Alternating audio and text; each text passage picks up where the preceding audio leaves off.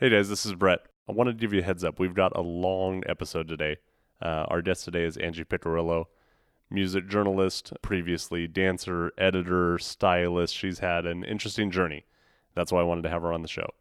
Um, we did a very long conversation, um, but it's all interesting. I think it's all inspiring. Uh, some behind the scenes Hollywood stuff, a lot of career stuff, a lot of self exploring, self discovery. Um, and I think you guys are going to like it. So, one, I wanted to give you a heads up. This is pretty long. Two, I don't usually have swearing on the podcast, but there there is some swearing on this one, and I'm not going to bleep it out. So I am going to mark it as explicit. Uh, just wanted to give you guys a heads up, but I think it's all interesting. If you want to jump ahead to the music journalism, that's about two thirds of the way in, uh, so you can skip ahead. But if you want to listen to the whole thing, it's funny. Uh, I had a great time, and I think you guys are really going to like this. So enjoy. The search for identity, that which uh, suits best to this uh, real self that you're discovering. If you know yourself well enough, then you discover what you are best suited for, and then that is what makes you happiest too.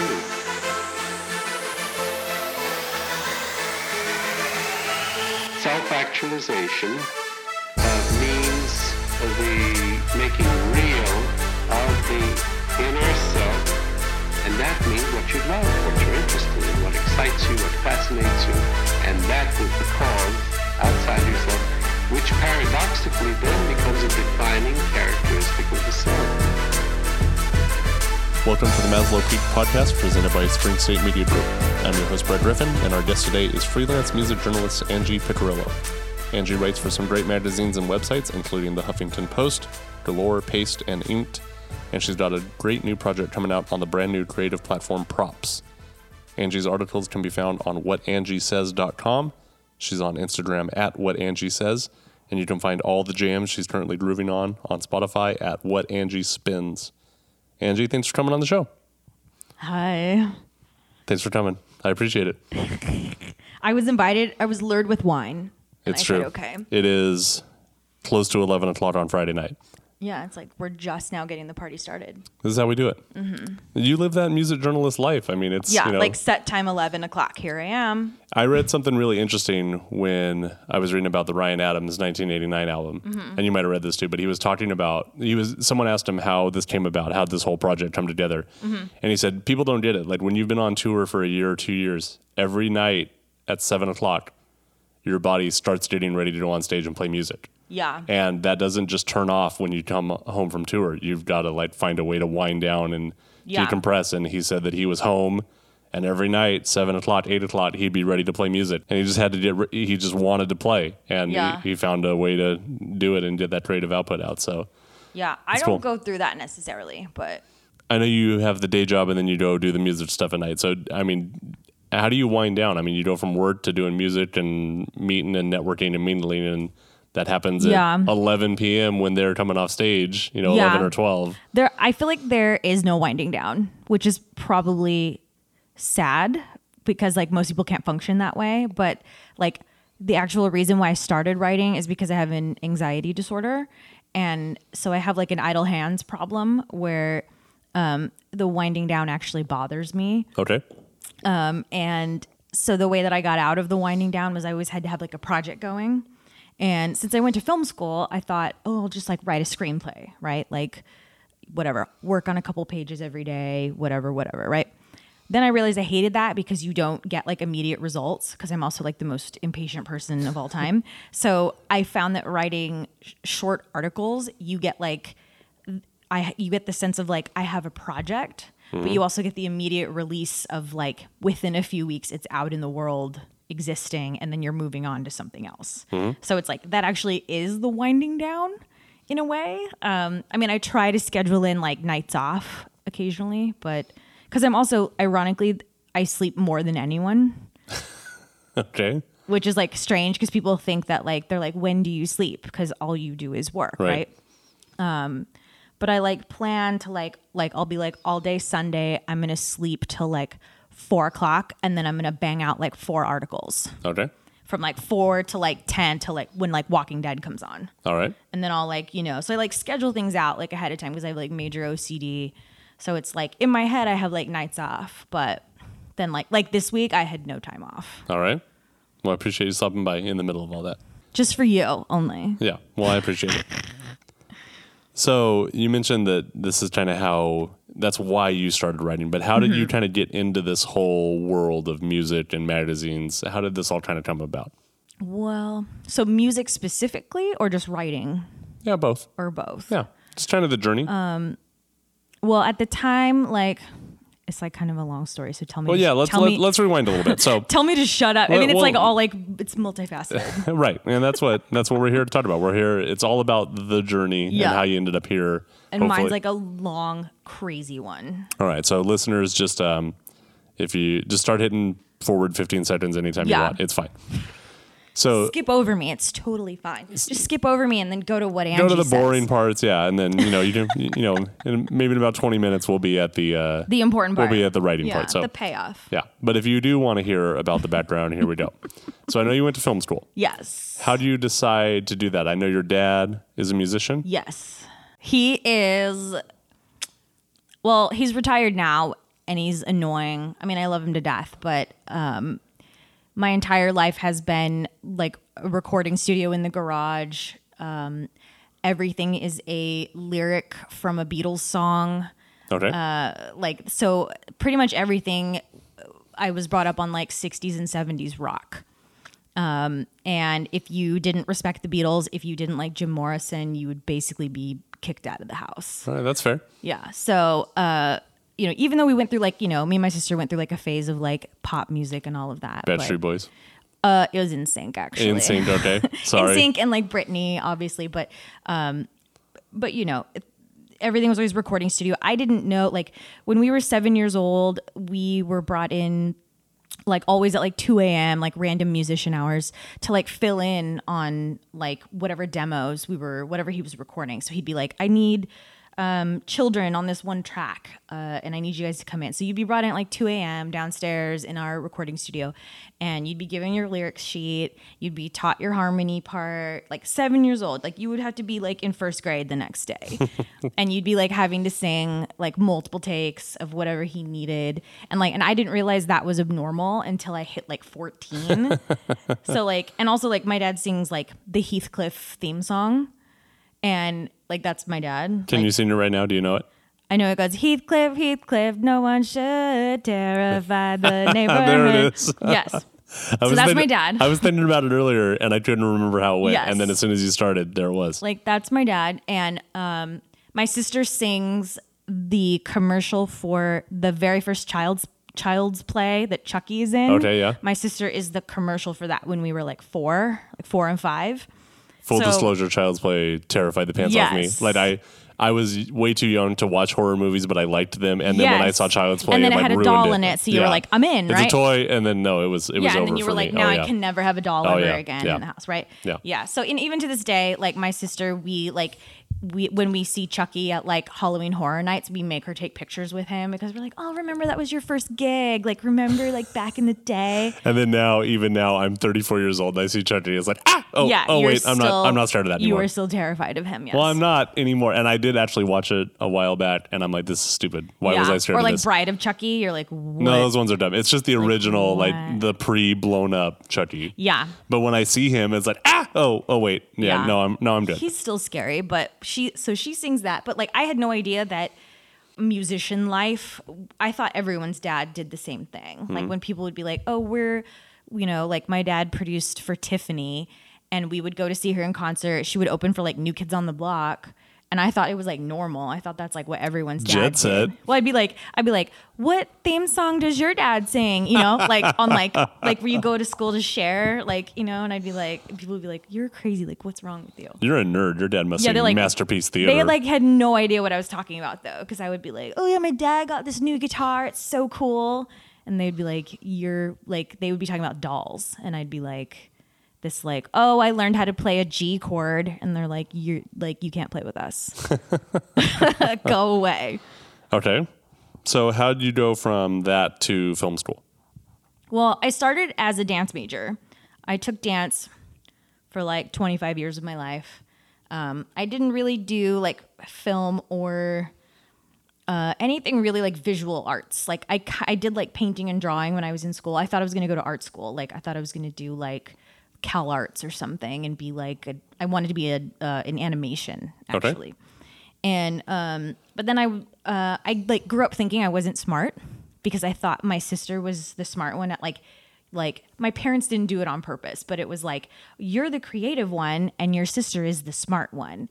You know, so it was like so I just convinced myself that I was going to be like oh, I'm going to be a dancer. Like I'm going to be on stage. This is the one thing that I do well. Like that's my I like life. it. Yeah. Yeah. So, and it's nothing against them. It was like they were just trying to like encourage me. Like they knew that I didn't like to read. I'm really bad at math. So, like, my grades weren't the best. Um, and I, you know, in any of my like visual arts stuff, like I took like some like random stop motion classes, like when I was in high school. I like took computer animations like back in the 90s when like computers couldn't do fucking anything. but like, you know, like so I was like learning how to do stuff, but I never thought of it as like any sort of career. It was just sort of like, oh, I'm creative, like I'll, you know, this looks like something fun to play with. Um, and then by the time it came time to apply to colleges, I really thought the only way I would ever get in was if I got into the dance department. Okay. So I thought I would get in with like, okay, like whatever the bare minimum GPA was going to be. I was like, oh, that's what I'm going to aim for because like I'm not going to be the kid that goes to UCLA. Like Right. I'm not going to be like my sister who's like in all the AP classes, like can graduate in 3 years from college cuz she has so many credits, like just so far ahead. Like that was not me I did so that. yeah so it's just like you know and it's hard because it's like you know your parents don't do it on purpose but you like convince yourself that you are something you like compartment compartmentalize yourself into things and um so I I went to school as a dance major and Okay. I thought like oh I'm gonna be like music videos or ballet or something. I don't know. I don't even know if I really thought it through all the way. But um, and then after a year, I had been auditioning for music videos, and I auditioned for the Christina Aguilera "Dirty" video. You know, the, Okay. with the chaps in the boxing ring. I vaguely remember this. Okay, it's like the like like it was. It's like extreme sexy with like butts everywhere, like horrible, like like pretty bad. And so I auditioned for that. And I remember like my agent, they were always really nice to me, but they would be like, they would say, dress body consciously. And that basically meant like dress like a hoe, you know? And like, so at the time I thought like, okay, like, I mean, I would be like in a bikini top and like really short shorts and high heels or whatever. And there would always be some girl in smaller clothes than what I was wearing. like somebody would be like, and that was always the girl that got hired. So it didn't matter like how many years of dance you had. Like you could do, you know, oh, I can do 10 pirouettes and this girl can barely do one, but because of what she looks like mm-hmm. And because she's willing to wear what she's wearing, she's going to get the job and I'm not, you know? So it became a little bit wearing on me where it was like, okay, hold on, like all of us that have dance training are getting passed over because we don't look like models necessarily, Right. Right. so, and I was also taking like a women's studies course at, at the time that was like a study of how um, rap music and rap videos were degrading to women. And I had to write a paper on like, you know, like the whole Madonna phase of her in her like sexy cat suit and like what that meant for like feminism and like, so I sort of became like turned off where I'd be like, okay, I'm auditioning for these videos where I'm I am the object. Like I'm like writing about being objectified and like all these horrible things that I don't want to be, but yeah, I'm like participating in this like bizarre way, right? Right. And so then, like, you know, when you audition, there's like a table of, you know, like usually the director, the choreographer, whoever. They were usually all men. And, you know, they'd just be sitting there and they, they would line you up based on like what ethnicity you were. And they would, you know, like, oh, we don't want white girls or we don't want blonde girls or whoever, you know, I mean, it was, it was just horrible. And so I just, in my mind, was like, I want to be on the other side of the table. I want to mm-hmm. be over there. I want to be the person that's making the decisions because I feel like I would make better decisions. Like I would pick the girls who can actually dance, you Okay. know? So in that whole process, I had like an Elle Woods moment where I had an ex boyfriend who told me I wasn't smart enough to like like I said, "Oh, don't tell anyone, but I want to be a film major." And he was like, "Oh, sweetie, you're not smart enough for that. Like you should just stick to like running around in crop tops and like being cute, you oh, know?" jeez. and I so I was like super offended by that cuz I'm like, you know, 19 and like finding my like feminism like, you know, realizing that you know, uh, You what I was doing was like Yeah, you woke. wrong. Yeah. Yeah. So I was just like, so I broke up with him, dropped the agency, and was like convinced I'm like, I'm going to film school. Like, I don't care. Like, this guy has no idea what he's talking about. Like, whatever. So applied to the film department and got in. And like we were the first year that they finally started evening things out in terms of like girls and boys because it was traditionally like 90% male. Okay. So I don't know, but so they let me in. And Either way.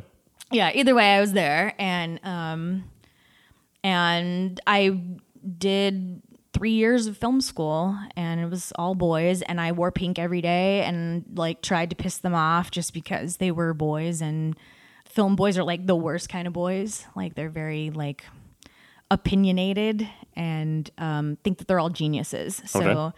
uh, and and like at least the group of boys that I was with, they were very like chauvinist. So there was a very like there was an air of like them being better than the girls in the class. So it just made me like more of an asshole because it made me want to be like, you know, we're just as talented as you are. You know, like we belong here. Right. So Which I know don't. I, was- mean, I have two daughters, so I mean, I'm I'm all about that. I don't understand that whole thing. I don't understand I- why why that's a thing at all. Women can't be this or that.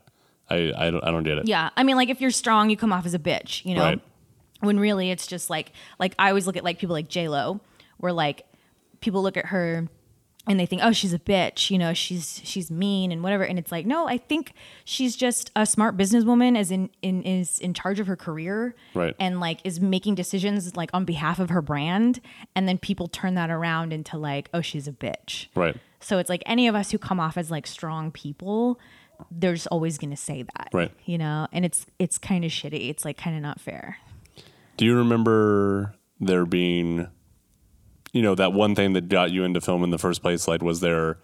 I mean, I talked about this with my buddy Ed, the editor from a couple episodes a while back. But for me, like right before college, I saw The Game by David Fincher and American Beauty, and then went to college Oh, and American saw Requiem for a Dream and Oh, Requiem. For- and your boy Jared, Jared Leto, Leto. Jared, your boy, yes. and um, being John Malkovich. And like Mm-hmm. at that point, it was like, what are the weirdest films that we can go find to watch? Just Yeah. this is amazing that people can tell stories like this. Yeah, like, I mean, for me, it's it actually started in high school. Like I had seen, um, I saw this amazing movie. It's called October Sky. Do you know October Sky? I don't know. Uh, it's Jake Gyllenhaal when he's 16, and it's based on a true story about um, these boys who I think they're in West Virginia, and they thought that they were like going to grow up to be coal miners like their fathers, and instead they um, they learned to build rockets, and they ended up being like the first generation of like NASA scientists. So it takes place in the 60s. Okay.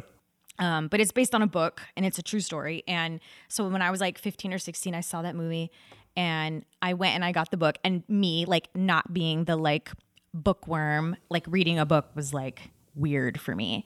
Um, so I had started in high school where I was, I read the book and then I read the screenplay because I wanted to understand like how it was translated, mm-hmm. like how you would do an adaptation, even though I didn't know that was what that was at the time. Right.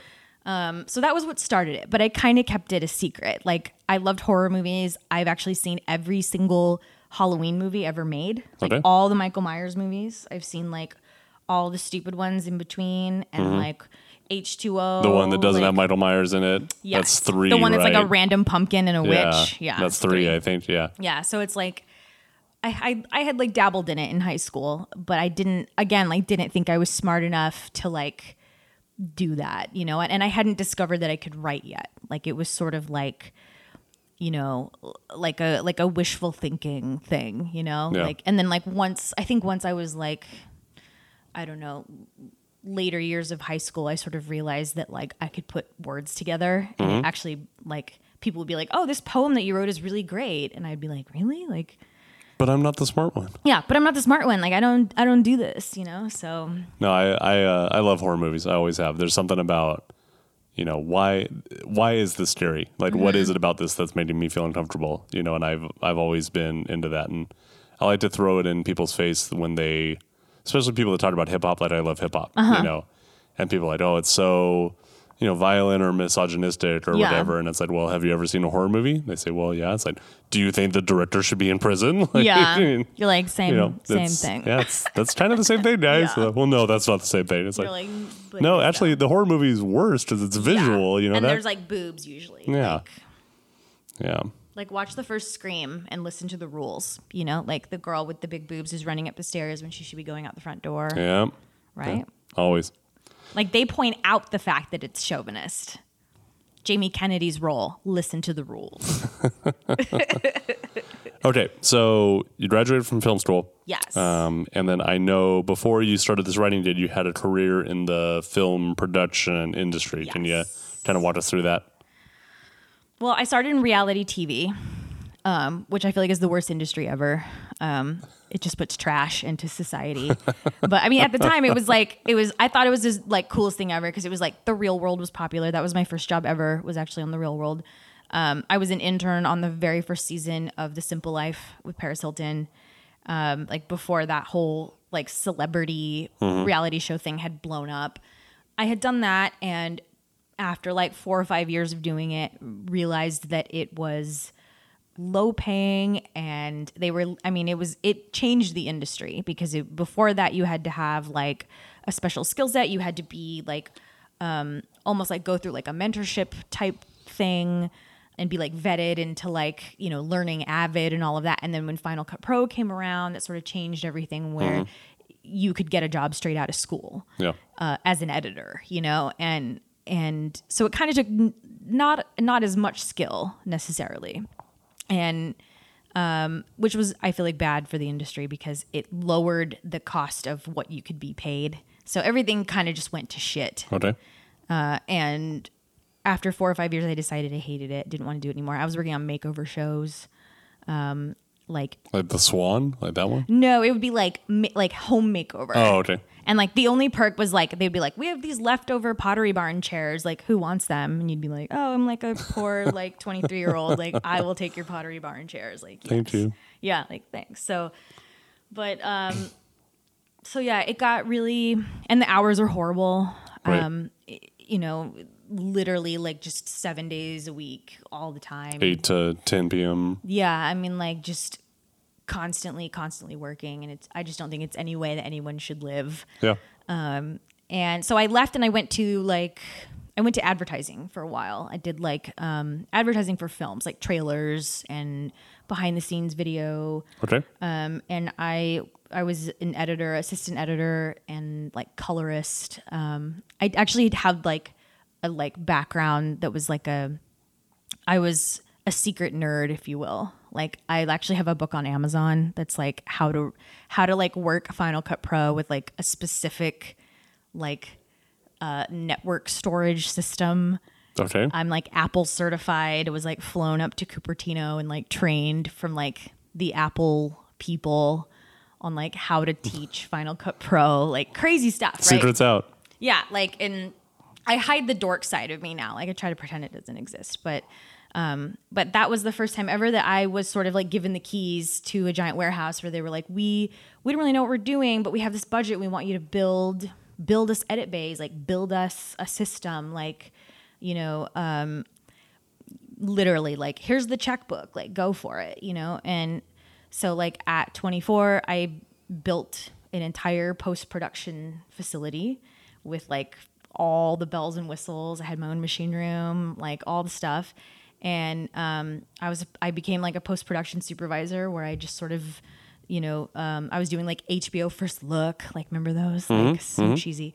Um, but so that was sort of like you know like right when HD was becoming like a thing Right. where like it was really super hard to figure out and like but somehow I understood it even though again like not the bookworm girl like still like Yeah. I could understand like frame rates and like how things would convert or whatever and um and so then I moved on to like a, a bigger trailer house like one of the bigger like biggest trailer houses in Hollywood Okay. and I became the director of production there.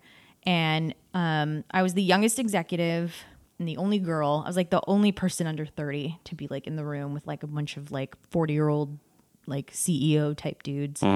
And um, The old boys club. yeah, and uh, and I had always like you know when I was younger, like when I was in film school, I thought like I thought that was what I wanted to do. I want to grow up and be a production executive. Like that was my dream. You know, like I'm going to be like a, a production executive at Warner Brothers, and I'm going to you know decide what movies are going to be made, and you know whatever. So like in a way, like it wasn't feature films. You know, it was trailers. It was behind the scenes stuff. You know, similar job, and I was given. I managed 45 people. I had 45 people. I was, and they were all older than me Um, and I was constantly put in a room with older men who didn't respect what what I was bringing to the table. So they they saw me as like, oh, here's this like 26 year old girl, like she there's no way she could know what we know. Even though meanwhile I had been given that opportunity to build that whole facility, so I actually did know a lot and but they treated me horribly they treated me like i was called little girl every day like i mean like stuff that like Wow. if you went to hr people would be like you know this is like a fireable offense but Right. it's like when the ceo of the company is calling you that it's you know there's Yeah. nothing anybody can do and Right. and so like after like three or four years of dealing with that it just became um it became clear that it wasn't somewhere I wanted to stay. It wasn't a, a business that I wanted to be in. And I don't know if it was just that particular place. Mm-hmm. Um, but to me, it was like, if this is how it's going to be everywhere, then I'm gone. Yeah, I'm out. Like I can't, I can't deal with this.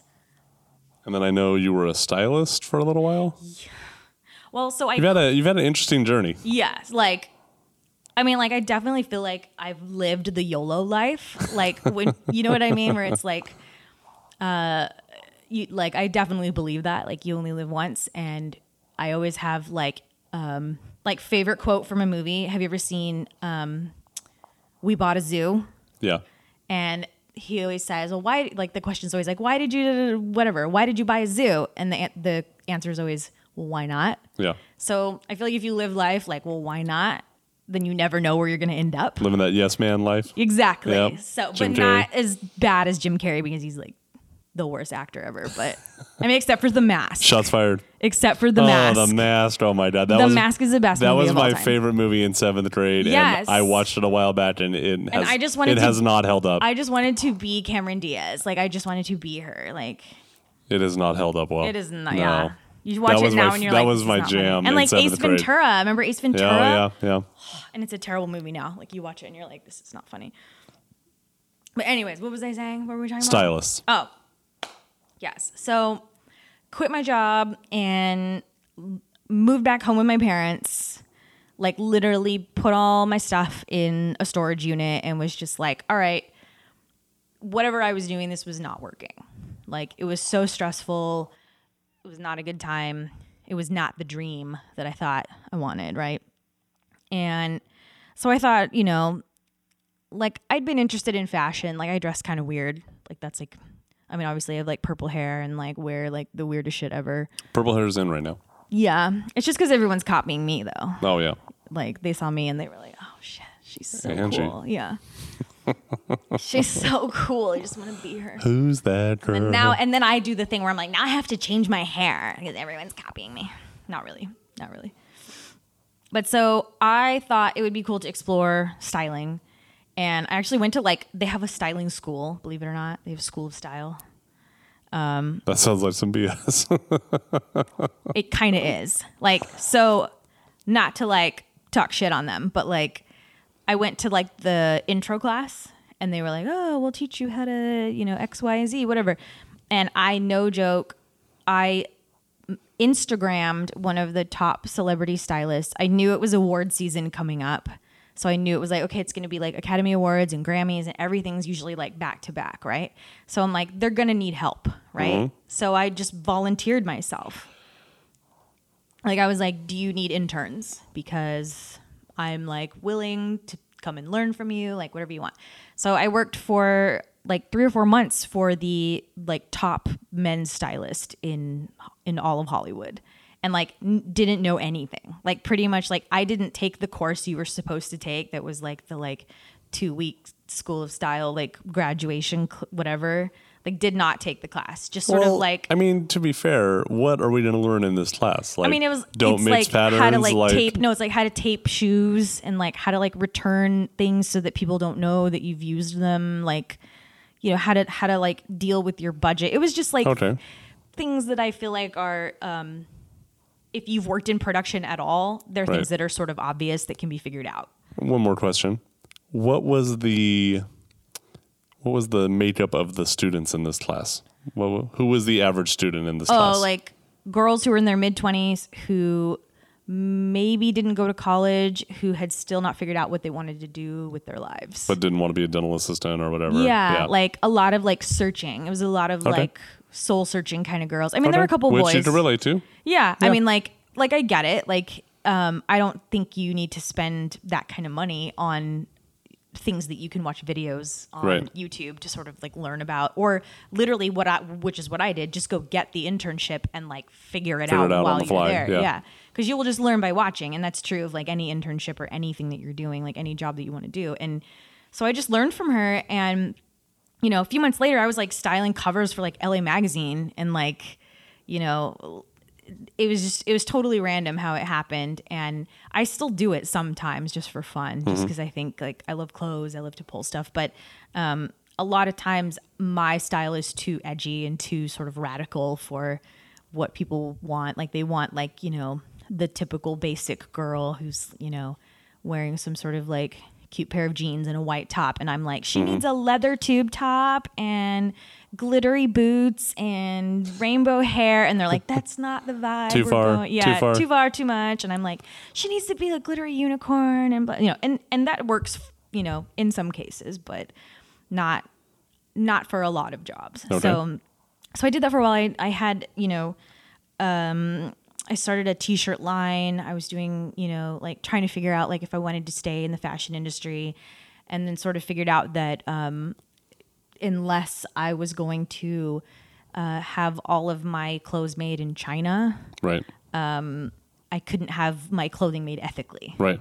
so I sort of stopped going down that path because I realized it was a dead end. And if you wanted to make American made clothes, things were a lot more expensive. Yes. So a t shirt, you know, people complain about American apparel. If it's made in America, it's going to be like 50 bucks for a Right. t shirt. Right. So I sort of stopped doing that. But I was also still shooting music videos. I was still like videos kind of always been the like like home for me. Um, even if it wasn't necessarily like the thing I was still trying to do.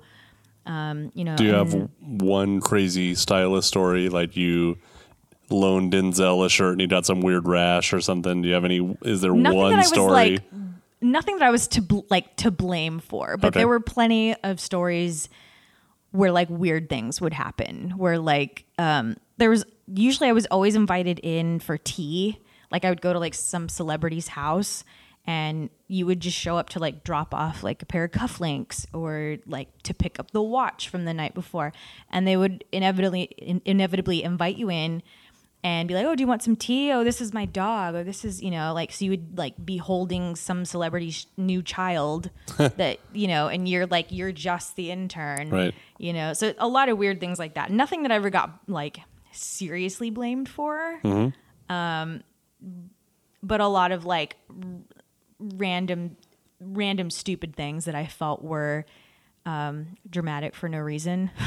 so it was sort of like another reason why I sort of stopped doing it is Okay. it was like that industry is kind of broken too in the way that there's no there's nobody keeping track of like how much things cost and like what so you kind of set your own rate you know Right. and so you could basically be like oh I'm, I'm 15 grand if you want me to dress you for this red carpet and somebody else might be five grand or you know and there's no there's no like like watchdog to see like if you're being paid on the back end by some brand to like Right, right. place things so it's it's a little sketchy okay.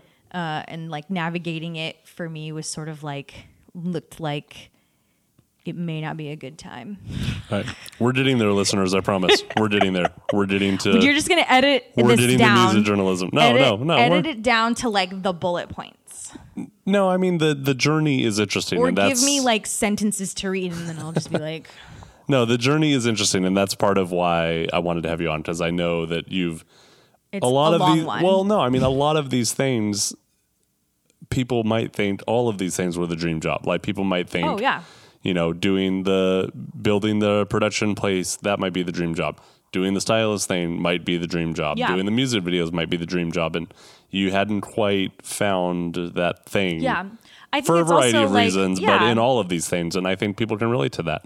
Yeah, and I I think though that people need to realize it's okay to realize that your dream can change. Yeah. Because I think people think that like once you've like locked in what you Mm-hmm. want to be, that you have to stay doing that.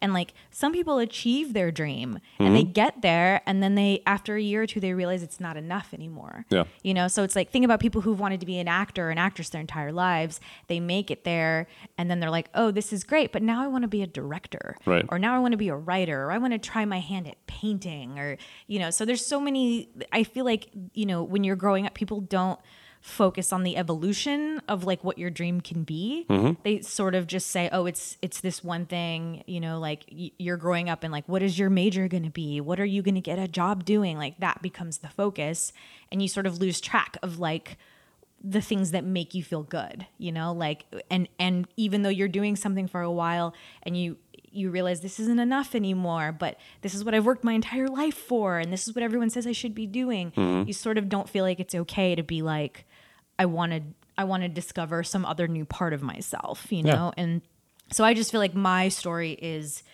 you know it's long and it's twisted and it's crazy but it's always like realizing that something's not enough or mm-hmm. that it's it's fulfilling for a little while and then I want to build on that and do something else mm-hmm. you know? And I think I think that that's like the most important thing that I've learned is you know going from being like I'm not this smart person into realizing I could actually do anything I want if I put my mind to it, like people say, but you know, but I don't have to be locked into one thing. I'm not like I, I shouldn't lock myself into thinking I'm not the smart person or I'm just a dancer or I'm, you know, whatever, fill in the blank because it can be like a run on sentence of I am many, many things, you know? Yeah.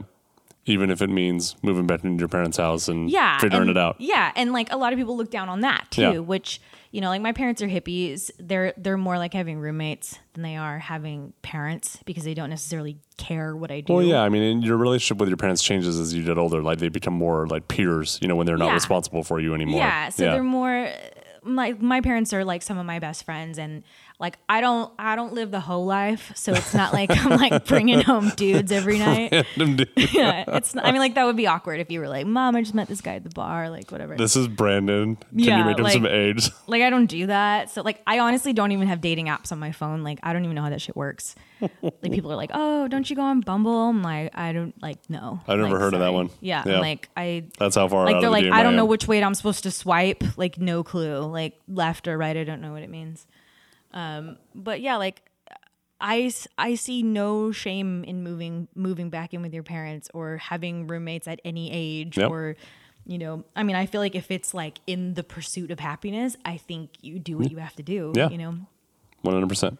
and and and also you know it's like a lot of times it's like I go through like lo- like what I call like loser mode where I'm like oh man like I should be married and have kids and like have a huge house and be like you know whatever um but it's hard to like sometimes talk yourself out of that of like society has taught you to you know that that is normal you know and you have to sort of create whatever your own normal is you know and Right. and that's a hard thing to do you know and especially with like instagram and shit when you're like looking you know at models and other people who appear to be happy and you're like oh i want to be happy like that like i want to look like that girl or i want to have kids like that girl or i want to you know whatever um you know and it's it's hard to look at that stuff and then still tell yourself like you know like I I can't compare myself to anybody. I have to sort of like do my own thing and you know, am I happy living with my parents? Do I have any problems living there? Like is it, you know, bad for me in any way? If it's not, if it's actually like serving the purpose, then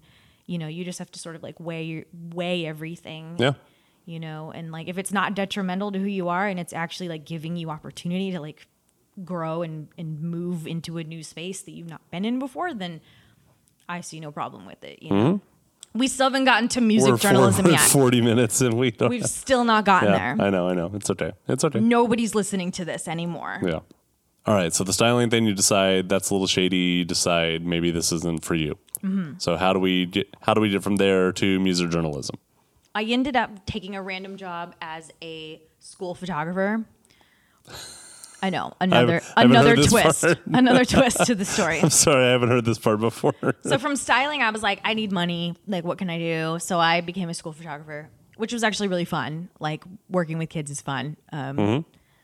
I don't want to be cheesy, but they sort of remind you to like dream.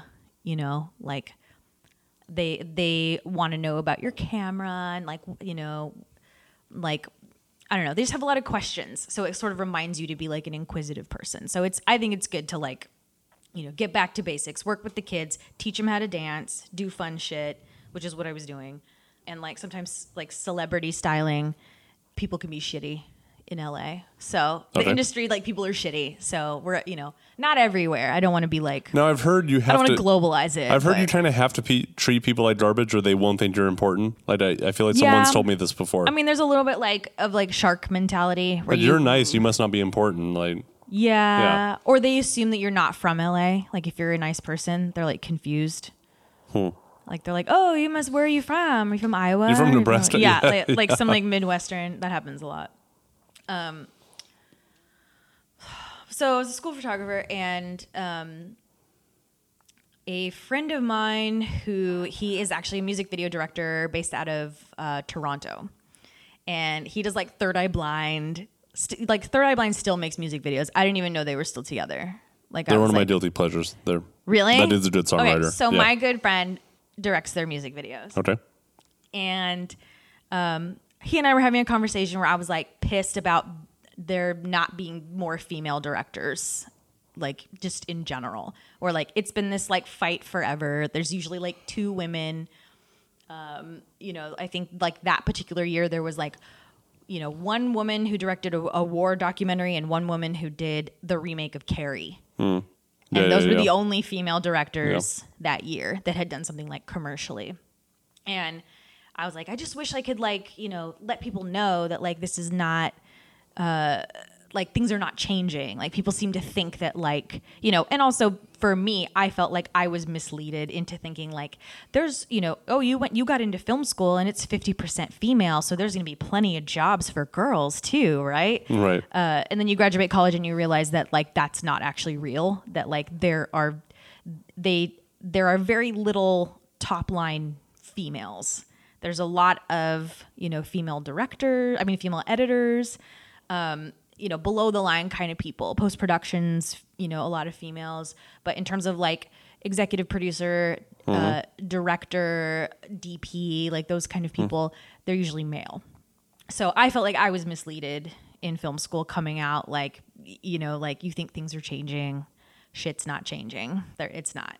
So I was pissed about it and he was like oh well um my friend uh, I have a friend who owns this digital magazine called the Plaid Zebra and um, if you want to write something maybe he'll publish it and so I just thought okay well you know, sure, why not? Like something fun to do, right? Like I'll just Yeah. write I'll write my opinion and maybe it'll matter, you know? Like if anything, it'll just be like a journal entry to like get my anger out about, you know, being pissed about this.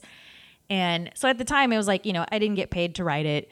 Um, and they they actually I I wasn't allowed to pitch it and then write it. I had to write the whole thing because Okay. I had to make sure that I could write That seems Uh, fair. and I hadn't at the time I hadn't been published yet, so Yeah. it was like I had nothing to show Right, them. I right. couldn't be like, "Here's all my like screenplays that haven't been made." Like you know, like awesome. Like you know, n- not having a body of work is like a pain in the ass. Uh, but so they were like, "Okay, like go ahead and write it, and if we like it, we'll use it." So I started there, and I I. I wrote that article. I did. I wrote about when Wes Craven died um, because he was a big influence. He was um, part of our um, part of our program at my school, so he was around a lot. And um, because I felt like the Scream movies were sort of groundbreaking, it was a little bit. Uh, I felt like it was important to like mem- memorialize him.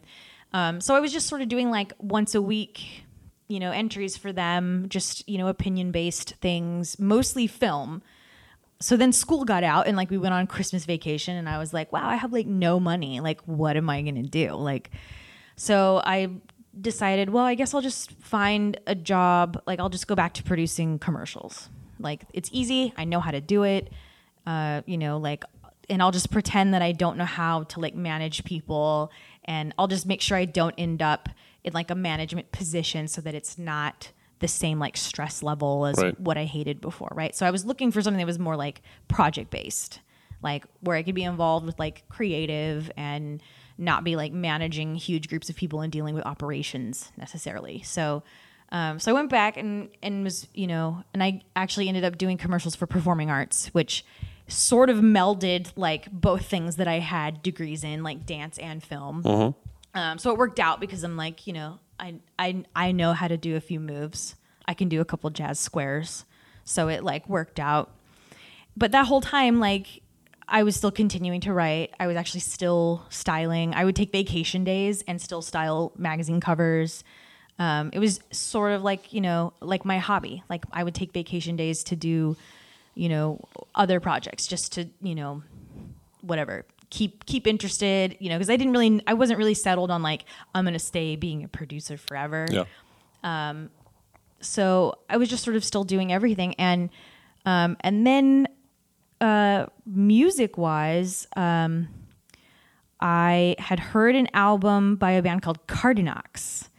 And i kept thinking to myself well why is this not on the cover of itunes? Like this shit is as good as taylor swift.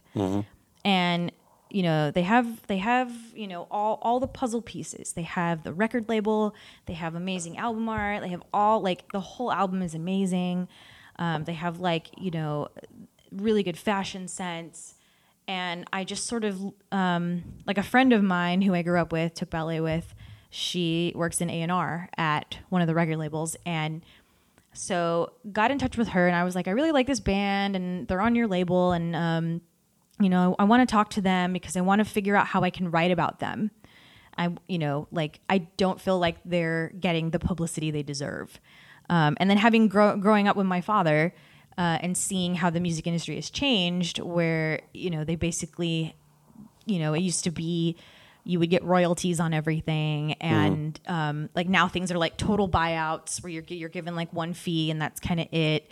You know, with all the streaming services, it's really hard for musicians to make money. I'm worried all. about the music industry. Yeah, like we, we didn't talk about that. Well, let's keep Yeah. going. We'll come back to that. I'm Like, I'm really worried about the music industry. yeah, it's it's a really broken system, and I feel like um, like I don't want to like talk shit about the publicists because there are some who are really good, but there are some who treat their jobs as nine to fives where they come in they um, they write their press release which is like them pasting in the band's name and their single name and they send it out to their list and they don't really push very hard and uh, they just sort of say oh well i didn't get any responses back from this particular press release so nobody you know it seems like nobody's interested.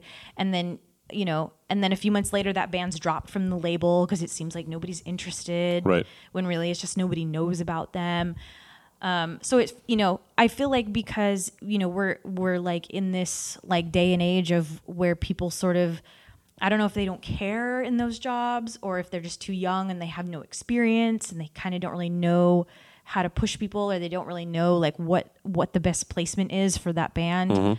Um, that a lot of our musicians are sort of going like unheard and you know and i feel like growing up with one i always feel like if you can write a song and you can play an instrument you are like a magical unicorn to Oh, me yeah.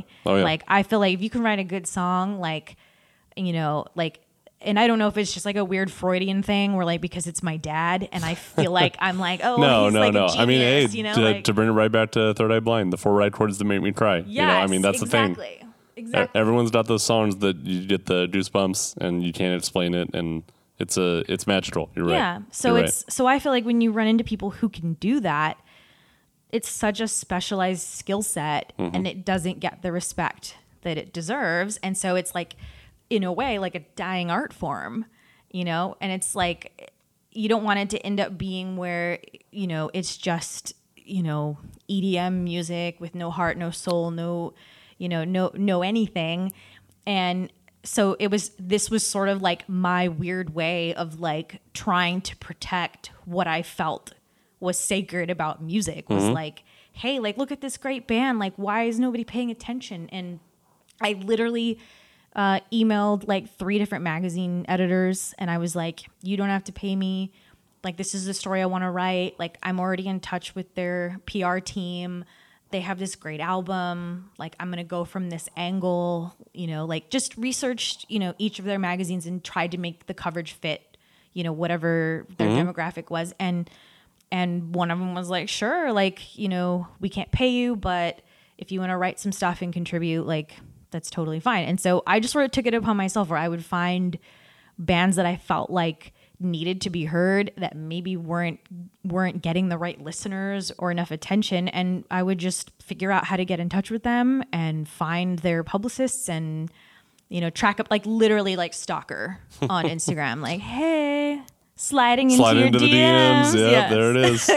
That's what the kids are saying these days, right? yes No, I mean I've heard that before. That a lot of life is just asking for what you want, like being bold and asking Yeah. for what you want. Like, hey, I want to write about you. Is that okay? Yeah. Okay, cool. Hey, magazine people, I would, I like this band. I'd like to write. Is that okay? Sure. Yes. I mean, that's pretty much how it happens. And I literally have done everything in my life just pretending that I'm supposed to be there. Mm-hmm.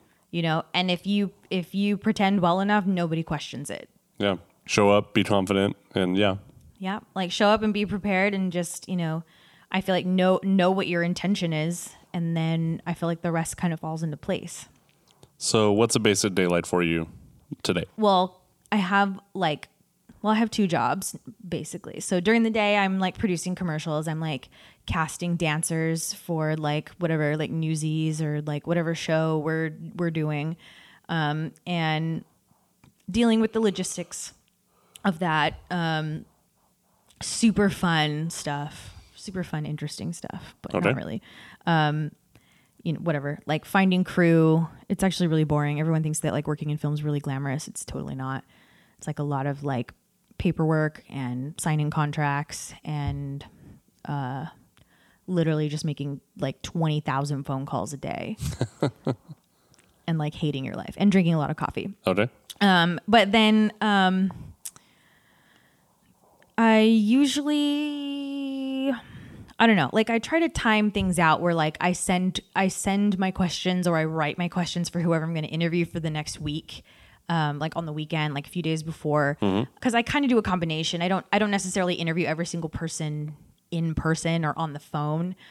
Um, just sometimes it's easier, you know, depending on where they are, if they're like on tour or, you know, in Europe or on like, you know, some sort of weird time schedule, it's it's sometimes easier to just email. Um, but then some I do in person, and a lot of it is like I go to see a lot of people play because I don't I don't necessarily like I don't get the chance to see everybody play, but I feel like it's a different it gives you a different way of seeing them if you get to see them play Oh yeah, for sure. you know so it's like because you know you never know how much like vocoder and Yep. and auto tune is happening pitch and how many yep. takes you know and Pitch mapping. yeah and then when you see somebody live and you realize like like this guy sounds just like his record you know like he's you know or he has whatever. Like last night like such a nerd thing to say. I'm like this guy has amazing mic technique. Like such a nerd thing to say. But like you know oh this guitar player he's you know really amazing. Or you know and you're you're looking at what kinds of equipment he has and what kind of you know it's like it just changes how you Oh, yeah. see their skill level you know?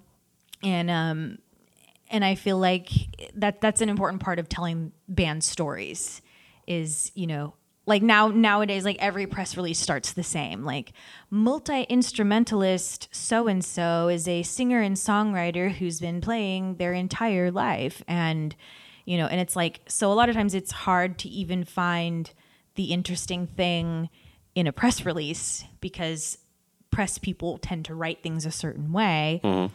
And sometimes when you go and you see them play, um, or you meet them, or you become friends with them, you find the one thing about them that's interesting, that's like the sellable thing, you know, the thing that's going to make people relate to them besides their music, you know, Right. because nowadays everything's visual. You got to get people to click on the picture, listen to the song. It's like a whole process Yeah.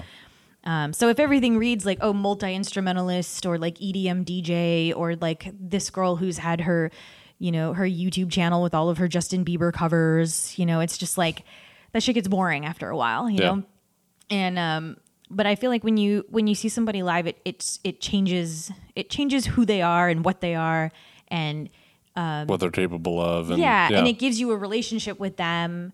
And I've always found that when I if I become friends with them, it gives me so much more like if I write a personality piece, it's like I can give you reasons why you should like them besides their music. Right. You know, which everyone's looking for, where it's like everybody wants uh, the female artist that you know they want to they want to have makeup like her and hair like her and they want to dress like her and they you know so it's like all of that shit is important too you know so you can't just be this like cookie cutter you know pop star that everyone's telling you what to wear like Right. you have to make sure that these are like decisions being made by the artist you know and i feel like that's that's an important story to tell because i feel like that's what makes them an artist. Yeah. you know so it's like you want to be like you know this is the reason why this girl does what she does. This is why she wears what she wears you know. This is why she sings about what she sings about you mm-hmm. know. So and i think that it's unfortunate but the music industry fails to find those little gems and little seeds of of things that are going to make you relate to somebody's art and they just sort of make things sound really bland and like mm-hmm. really you know this person has however many spins on spotify and it's like i really don't care about that Right. you know I remember being, I mean, 10 years ago or more, and watching. I was at my parents' house, and I think they were watching the Country Music Channel or CMT or whatever it's called. And there was a interview and a feature on this 14 year old girl that played a 12 string guitar and wrote her own songs. Mm-hmm. And that girl's name was Taylor Swift. yeah And I remember watching this and being like, "This is really cool! Like, Yeah. I can't believe this girl does that. That's awesome. I Yeah. I hope she makes it because we need more more people like this. yeah And it's it's crazy to me the career that she's gone on to have because I remember watching this thing Yeah. and I'll never forget it. You know, Yeah. I'll never forget watching this and knowing what she turned out to be. And Yeah. it's it's crazy that that, uh, that that ever happened to her and how that all turned in and you know, you didn't have your opinions about how her, her career's gone or whatever, Yeah. but you know that like you're talking about that behind the scenes of why I have to do this. You know, Yeah. and I remember she was just like, "Yeah, I'm I'm emotional and I date boys and I write songs about it and this is my life." You know, and but I re- that's her like magic is Yep. that like her it's like her, her- any of her lyrics are like a, a diary page from the rest of us where you're like Mm-hmm. oh my god this chick just read my brain. Like i feel the exact same way that she feels you know? So it's like the fact that you can that somebody is like relating to you and is willing to put that shit out there because most people aren't you know? Mm-hmm. like they're not willing to be like oh my god this boy broke my heart and like i'm so sad about it.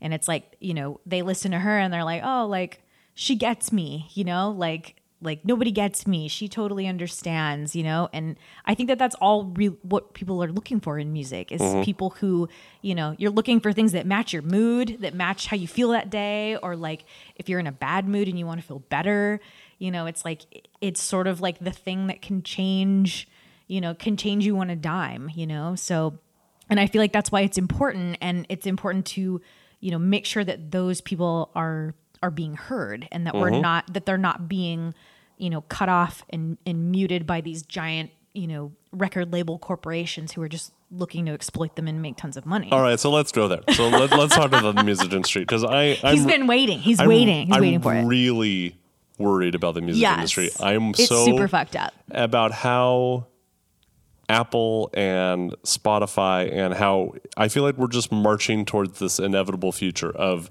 these platforms that are also tastemakers that they can put right in front of your face. I mean, it's always been like this, but mm-hmm. it's as as we have more control over what we choose to listen to. We have our personalized stream with us all the time. It's not the radio, it's not MTV. Mm-hmm, mm-hmm. You know, they can put whatever they want in front of our face. Like the industry can prop up whoever they want and show us only the people that they're behind and they can make it as cheap as possible and they can pay the people to make it sound like what they think we want to hear. And what's gonna, I, I just fear that what's gonna fall off are the bands, like the guys Yeah. that are in the van It's- writing it's the songs. happening. And how how is there enough money for and listeners, I don't expect you all to know how the music industry works, but you know, without signing some crazy seven album 360 deal Mm-hmm. that you may never see because you didn't recoup your first album. Yeah. You know, how is there enough peop- enough money for four or five people to get paid to write the music that really matters? Yeah, Like, and to keep living and like have a normal life. I just I'm so worried about this dystopian future of Yeah. music that I, I don't know how we're going to avoid it. I don't I don't know either. I mean, it's there's a, there's a really interesting documentary that like okay, everyone knows my like weird obsession with Jared Leto, Right. Right. You've been very upfront about this. Yeah, like he is like my dream man, and it's like a weird obsession because it's not like I want to date him. Um, I feel like he's another like magical unicorn type where you're like, how does this person have so much talent? Like it's unfair. Like it's like I'm almost like jealous of him. It's like I I almost wish I was him. Like Okay. that's like the kind of love I have That's for fair. him. Yeah. So I love 30 Seconds to Mars, like not the emo phase. I hate emo music, just for the record. But so anything after 2010 of theirs is amazing. So I haven't heard any of that. So I, in Yeah. my head, as you're talking, I'm like, yeah, it was all right. It was okay. At this okay. is war, and All right, move all right. on from there. All right. Um, but they have this amazing documentary um, because they ended up in a situation like that. They were, I don't remember what record label. I think it may have been Capitol in the beginning. Um, they were in some seven year 360 deal.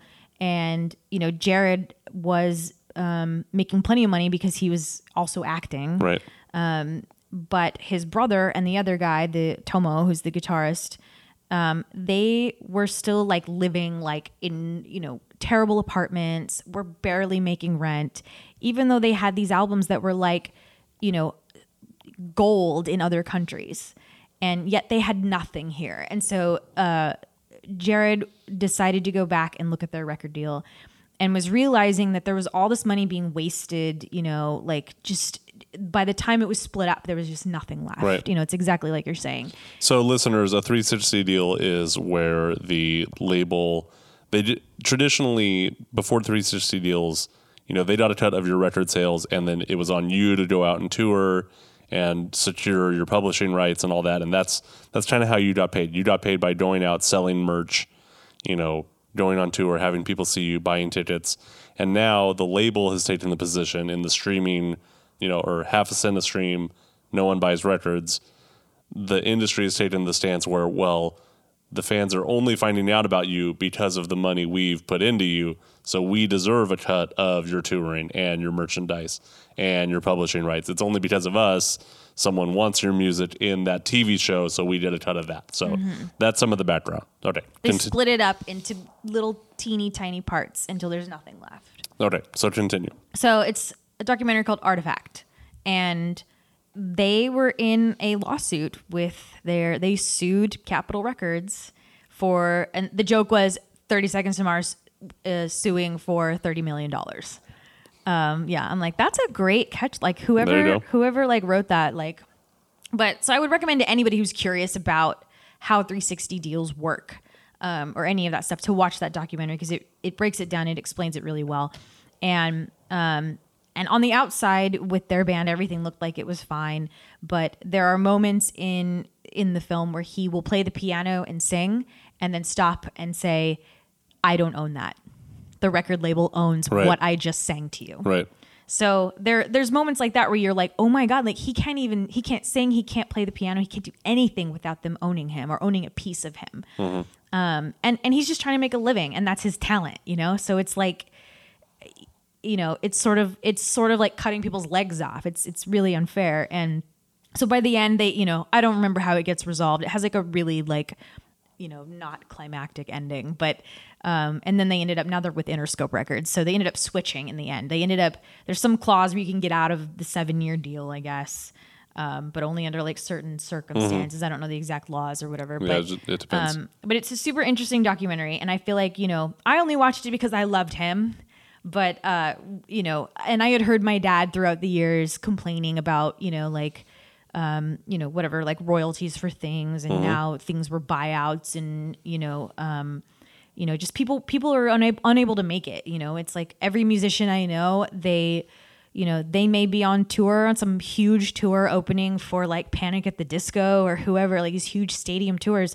But then when they're not on tour, they're like working at Starbucks Yeah. or they're like driving for Uber and Right, things, you know? right. So And it's like, and people have this thing in their mind where they seem to think like, oh, you're a musician and you're on tour and you must have all this money and you know whatever. And then it turns out like, no, like this person's like they can't e- they can't even live Right. it's like I love I have a love and hate thing with streaming stuff. Like I I love Spotify. Um, I sort of hate SoundCloud because it doesn't really work very well for me, but um, because I feel like it just plays random shit all the time. Um, Spotify actually like pays attention to like my tastes and things, but it does make me worry because it's like you're saying that like it's an algorithm. It's looking at what it thinks I want. Right. You know, it's it's a robot. It's not me looking through things to decide if I actually like it or not. Yeah. You know, and you know, in, and back in the day, it was like you heard you just listened to the radio and you would find something that Mm-hmm. you liked, and that was what got you to go buy the album.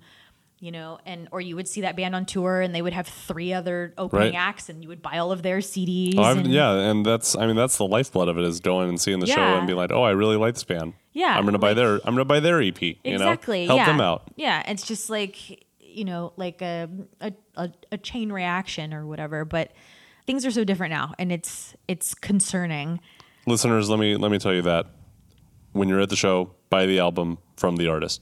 Don't go home and buy it on iTunes. Yeah. If you want to help support local music, support the bands that are writing the music that you like, buy it directly from them any chance you get. and buy their merch because that money goes straight to them too Yes. and don't don't rebuy tickets from like stubhub and stuff because they Oh. don't get any of that Oh, either. please don't. please don't. there's a lot of stuff that because you know pretty much like like last night for example i went to two shows i went to uh, a show at eight o'clock that was an album release party um that was in like a weird dome thing with like projections on the ceiling it was actually really cool The video was crazy. I saw the Like- videos you posted.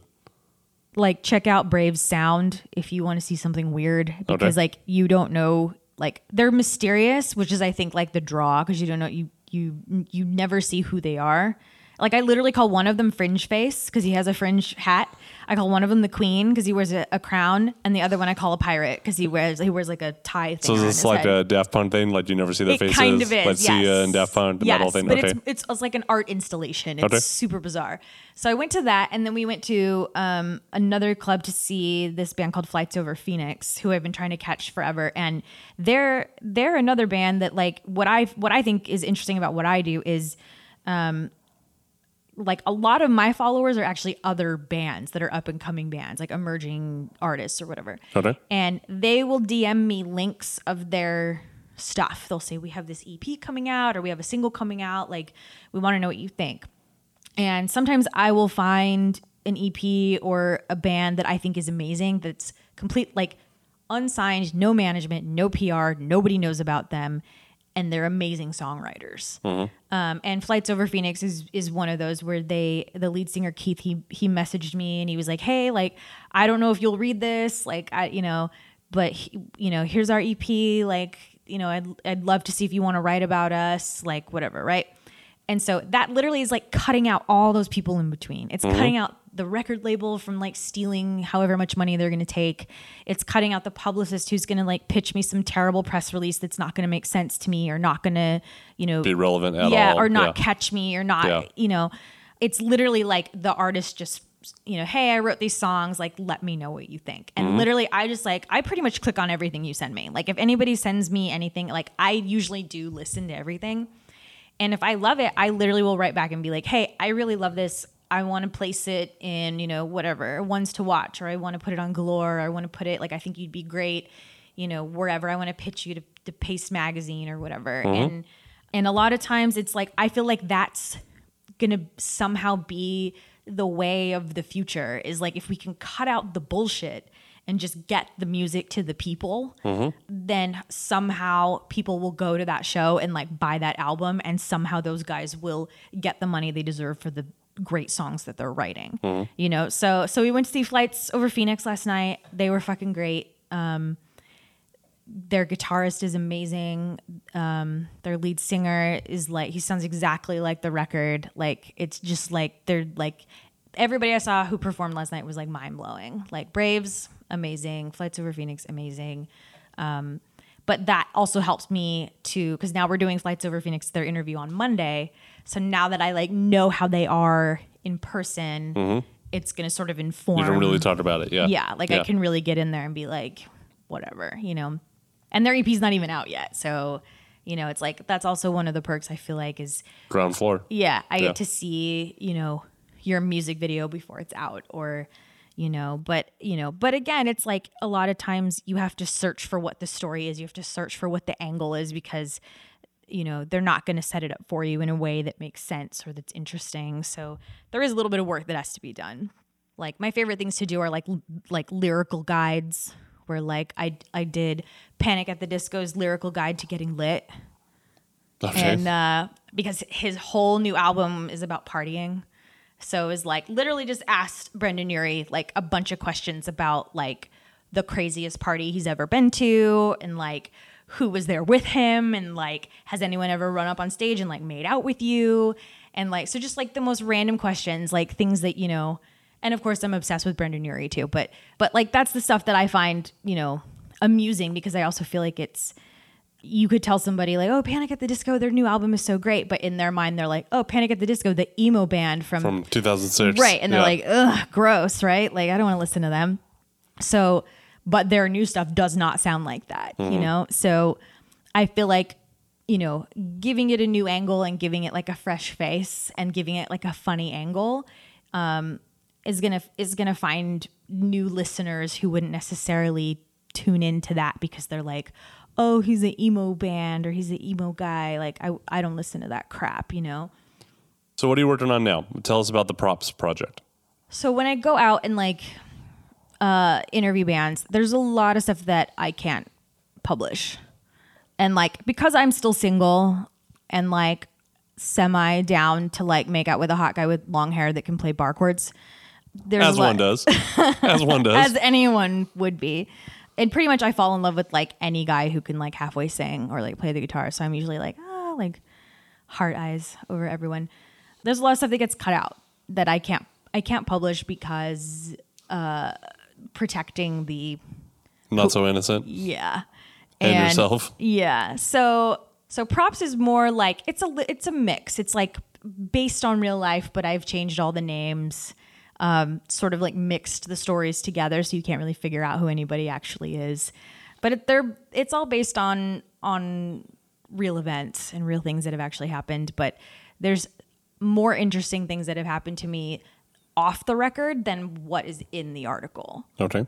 And I feel like that's the stuff that people would probably actually find more interesting besides the music. And I, f- it's sort of a, a glimpse of like if you went to the show with me, um, maybe what you would experience if you were sitting there next to me or standing on the side of the stage while I'm taking my notes or you know whatever it is that I'm doing and you know or you're you're in the dressing room waiting for them to like do whatever it is they're going to do and like the the weird shit that you sort of see or what they say to you or you know like usually me where I say something awkward where I'm like oh like what kind of conditioner do you use like you smell so nice like that kind of shit um their responses to that or like you know be, being invited to their, you know, oh, Well, it's uh, it's donut glaze and Exactly. skunk oil. well, it's like you know, like I hugged Jared Leto one time when he still had his long hair, and like I was a total creeper and like sniffed his hair, so that's like my thing. Cut off a little bit, put it in your pocket. I didn't cut any off. I mean, I thought about it, but you know, totally thought about it. like such a creeper. Not sorry about it either. So, what inspires you to keep going, and how do you keep yourself motivated to do this? To get up whenever you get up, drive to LA, make these commercials, go to the show, get home at whatever time you get home. How do you keep all this going? Lots of coffee. Okay, I mean, um, I love coffee. Yeah, just like Stumptown, like just brew yourself some Stumptown and like go for it. Go to town. Yeah. I mean, the inspiration for it, I guess, is that I grew up loving music. I I still to this day I always have so many questions for my dad about how things are made. Like, you know, I'm always the person that has like the weird questions about like your production on your album. Like, is that you playing the cowbell? Is that, you know, like I, I want to know all the like intricate stuff. Yeah. Um, I I always have too many questions, you know, like There's a there's a book by one of the Beatles uh, sound engineers, Geoff Emerick, called "Here, There, and Everywhere." Have you oh read yeah, that? yeah, yeah, I haven't read it, but we have it. He's talking about all the ways they got some of the different sounds, and Yeah. it's it's really cool. It's there's so and you know, and even when you look back on like old videos of like the Beach Boys or like Mick Jagger, like certain like weird things that they would do, Mm-hmm. you know, putting you know whatever he's laying down while he's singing that, or he's you know whatever. It's there's so many I love that behind the scenes stuff. yeah, there's there's so much of it that we don't see anymore because we're you know we just want to see this like curated you know perfect version of things you know and you know that that like down and dirty like gritty stuff i feel like is like part of part of the process and part of the art Mm-hmm. and since i grew up seeing that and like you know having to like sing those parts for my dad it's At like 2 a.m. yeah it's Seven like years old. it's like you you that that's why I have those weird questions. Like how many times did you, you know, double your voiceover to make it sound like that or were you trying to sound like Bohemian Rhapsody or you know, this sounds like Santana. Were you trying to sound like Santana, you know, or like it's like you want to know that like what you what you hear in a, in a song is that what they heard? Is that, you know, like you sampled rock lobster and made a whole song out of it. Like how how does somebody do that you Yeah. know? Like like those are the things that to me i'm like i don't have i don't have that magical power of being able to do that. And so i want to know like what is it that that allows you to do that? Like what you know and i i just find people who can who can write songs and you know I don't know, piece all that stuff together. It's it's definitely a skill set and I'm like a little jealous of it, but I feel like it's something that we have to make sure doesn't die, you know? Like like it it, it can't be like the ballet because the ballet is dead. Like Right. nobody goes anymore. You know, it's like even musical theater is a little bit like no one really cares. Which So- musical theater is thrilling, and I I hate movie musicals, but I love going to the theater. Yes, because they're two they're two different mediums. The stakes, you know, the fact Yeah. that this could all go wrong at any moment, and it's Yeah. we're watching the edge of this and knife, tap dancing. and these people are dancing and singing at the same time. Yes. It's it's and it's they're memorizing thrilling, all of their lines and like like there are no like do overs. right? It's it's crazy. Yeah, yeah. It's it's pretty crazy, but I don't want it to be a dying art. I don't want it to be. I also am like I kind of secretly hate EDM. Like I try to like it.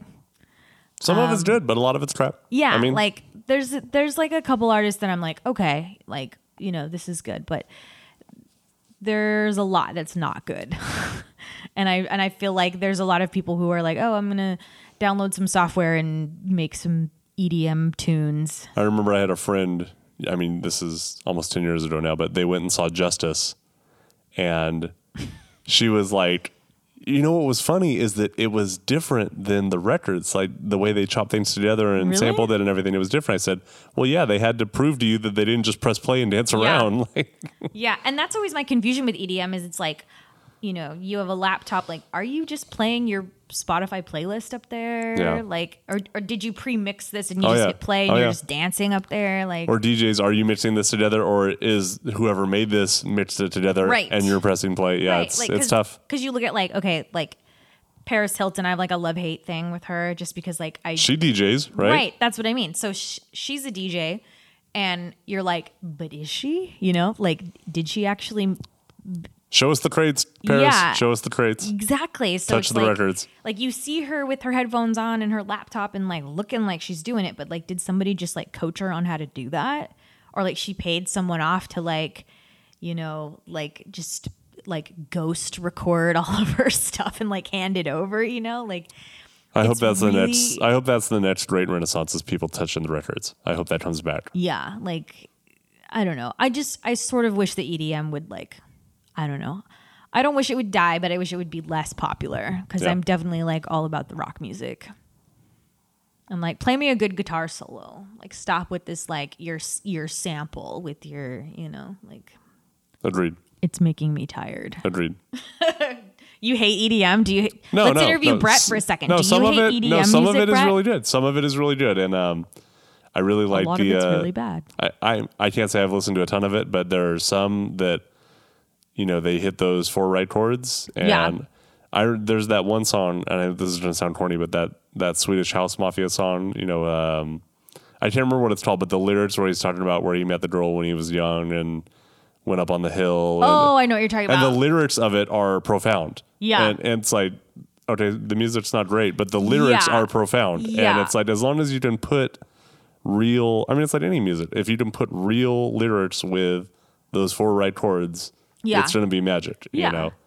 if some if you can if you can relate to it, that's what it is. But I don't want to just hear the uns, you Yeah. know, over and over with nothing in front of it. Yeah. You know.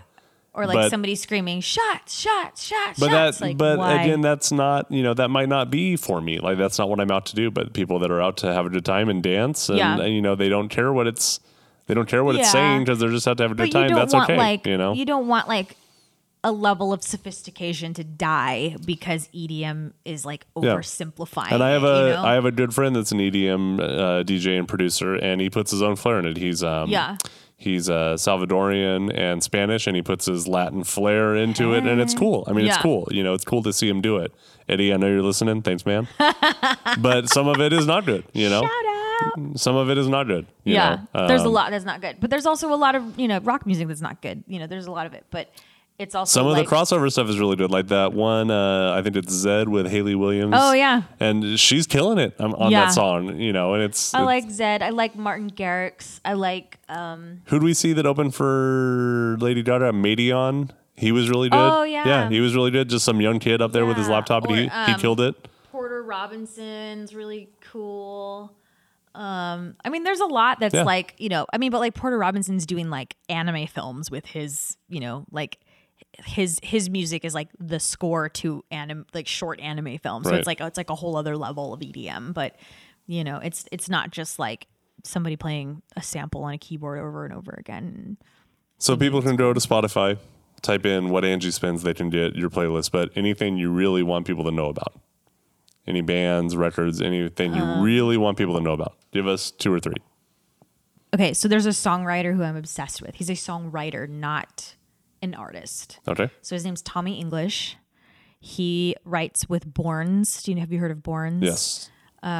So the entire Dopamine album was like Tommy English and Garrett Borns together.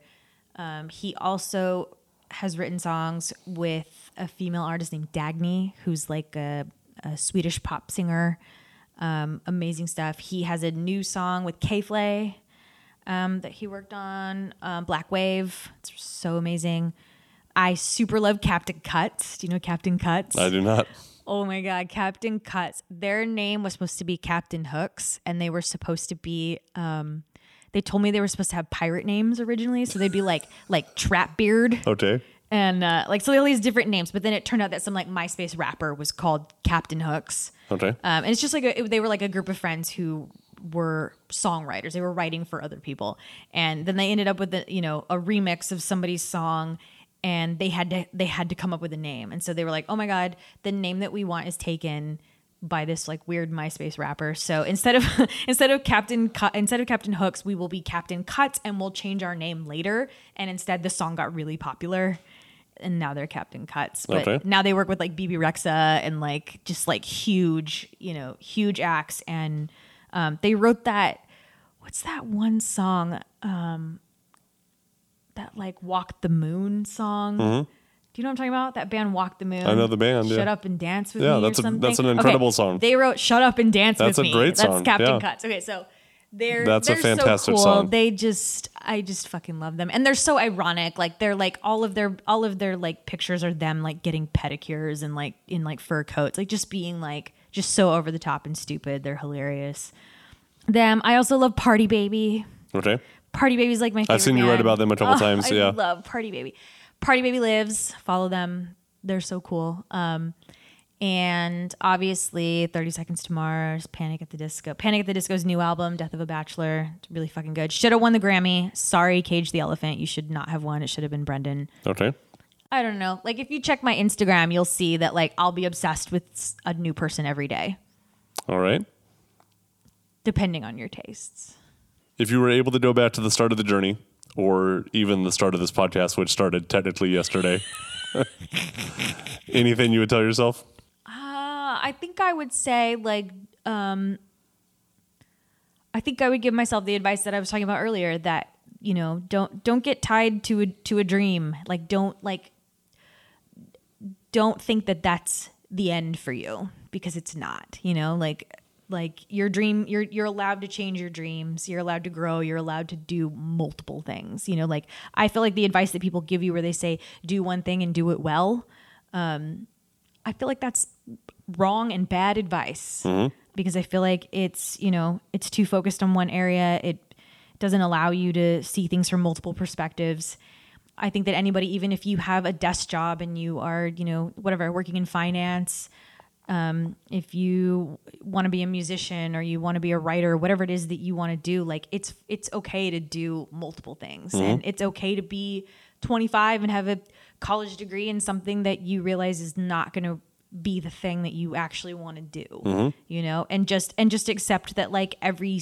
every stepping stone that you you know, whatever, wherever you stop along the way, it's going to have some sort of purpose, you know, like even for me, like with being a stylist, which seems totally random, it helps in all of the band stuff, you know, like Right. if you end up having to help take photos or, you know, helping them shoot a video or, Put eyeliner on. yeah, it's like, I mean, it's, it's, it's, it's, you know, it just gives you a new perspective and, or, or the smallest thing can be, you know, a band who doesn't have a stylist and they need one and you know somebody, you know, it's like that's, that's, you know, the biggest thing for me is just wanting to connect people and the friends that I have that are, you know, writers and publicists and social media teams and photographers, um you know, like bringing them to shows and getting them to meet different bands and helping the bands. Like, it's like, I feel like we're like this little squad of like, you know, like Marvel superheroes that are like here to save music, you know?